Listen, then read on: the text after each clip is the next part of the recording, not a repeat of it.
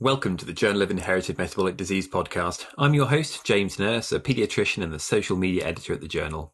If this is your first time listening, thank you for joining us. The podcast is a fortnightly update on a variety of metabolic topics, and we've recently started a short form podcast briefly summarizing content from JIMD reports. If you've been here before, I suspect you just want us to crack on with this episode on epilepsy and NGLY1 deficiency.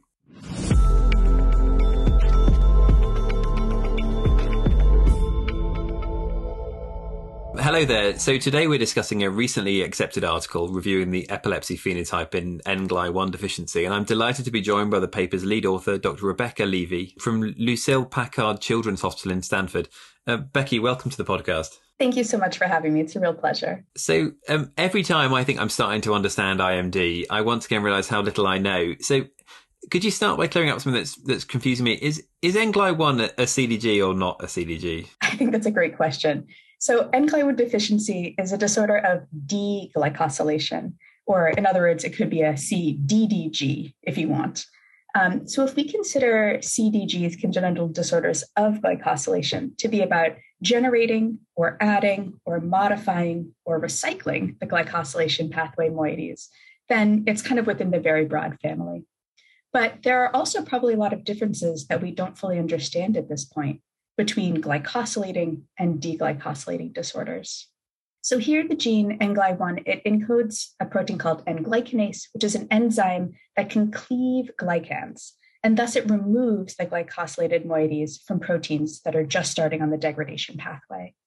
And so without this enzyme, there are misfolded and unnecessary proteins that start to accumulate. And we're still learning about which are the most key aspects of pathophysiology in this disorder. Is there a particular toxic product that accumulates? Or is this more of a storage and accumulation type issue? Or does it become a secondary mitochondrial deficit? And most likely it's going to end up being a kind of a combination of these factors, as well as other downstream effects. But similar to CDGs, in NGLY1 deficiency, there are multiple organs that are impacted.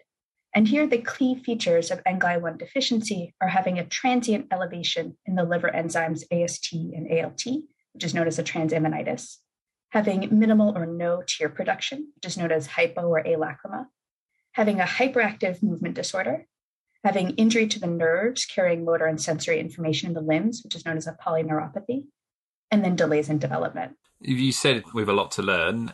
Obviously, it's a relatively new disorder, just a decade old. It's ultra rare, although I suspect a little bit under recognized within the paper, you've looked at a cohort that encapsulates almost a third of the known patients with the disease. How do you achieve that in ultra rare disorders? First off, just a huge thank you to Grace Science Foundation and the families who helped us bring together this group of individuals.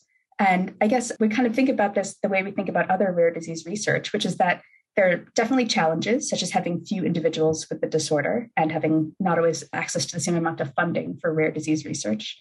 But there are also so many benefits, such as having close relationships with families and other researchers and advocacy groups.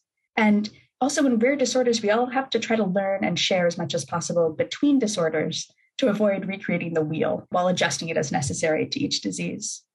And also in rare disease, we have to recognize that there's going to be acquisition bias in terms of who is getting diagnosed, meaning countries and individuals who have access to healthcare and sequencing, who is able to participate in research studies, such as families living near research centers, connected with academic teams, or speaking the language of the researchers, or those who are healthy enough or financially able enough to be able to travel and come visit.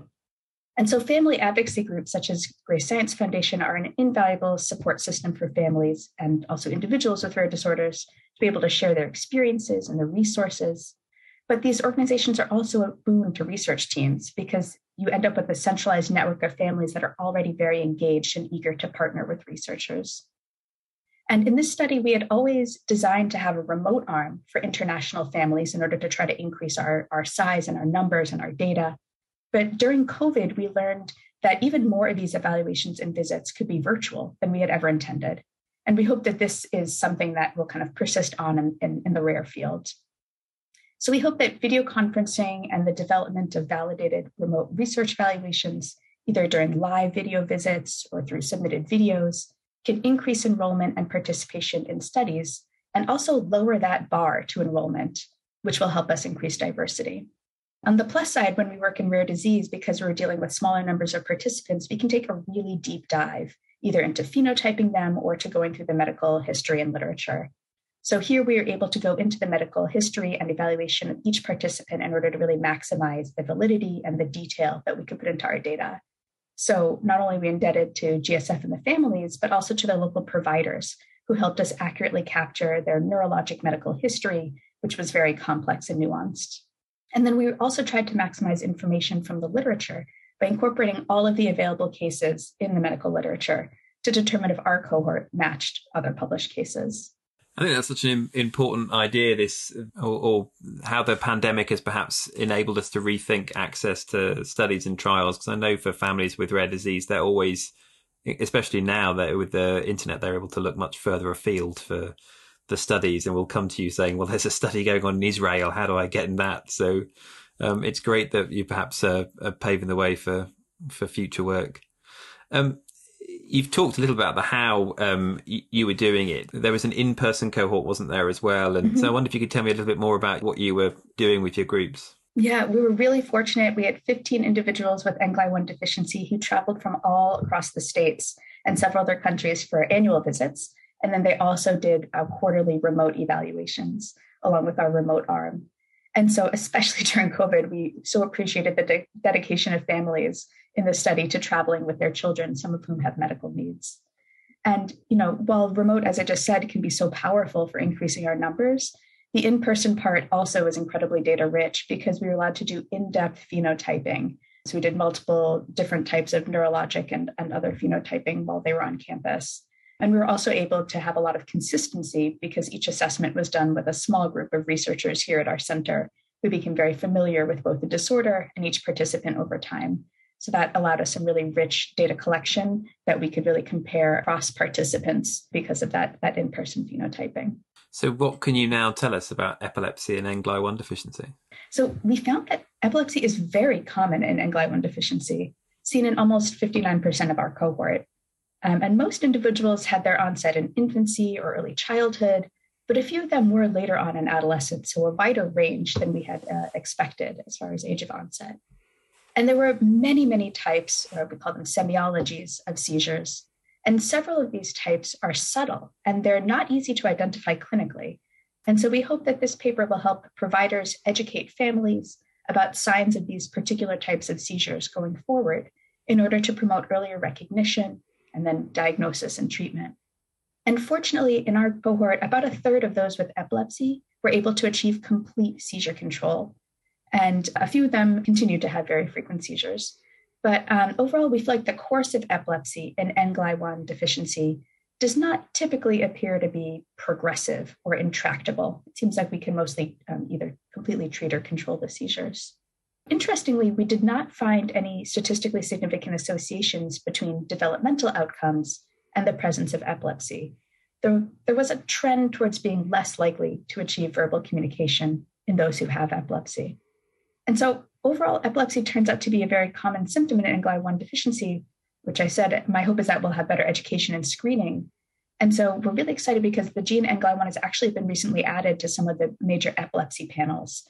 And we hope that this will lead to better identification of this disorder among those who experience seizures as their major symptom. And you've said providers warning their families. There's obviously there's always the risk that there'll be families warning their providers what they should be looking for. But um, with all this data, and as I said, you've you've captured really a third of the patients known to have this disorder. Are there any recommendations that you can make for those who find themselves caring for patients with NGLY1 deficiency? Yeah, besides the education part, we had hoped that uh, we'd be able to give more specific recommendations about medication because we did have quite a few people on anti seizure medicines. But the cohort was unfortunately too small to determine medication effectiveness. On the plus side, we found that there were many medications that were well tolerated and showed at least some benefit.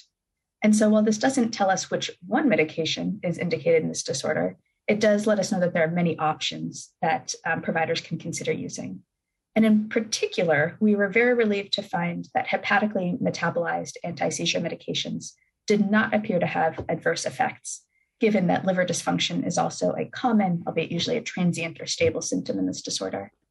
And so, while providers should still use caution and monitoring when they're dealing with hepatically metabolized anti seizure medicines, we hope that this expands the classes of medications that are considered available to individuals with NGLY1 deficiency. I think that's certainly going to be a reassurance to people who are treating this condition. Um, I mean, certainly it's a great paper. And if you'd like to read it, then please click on the link in the podcast description, or why not download the Wiley online library app and add the paper to your collection there.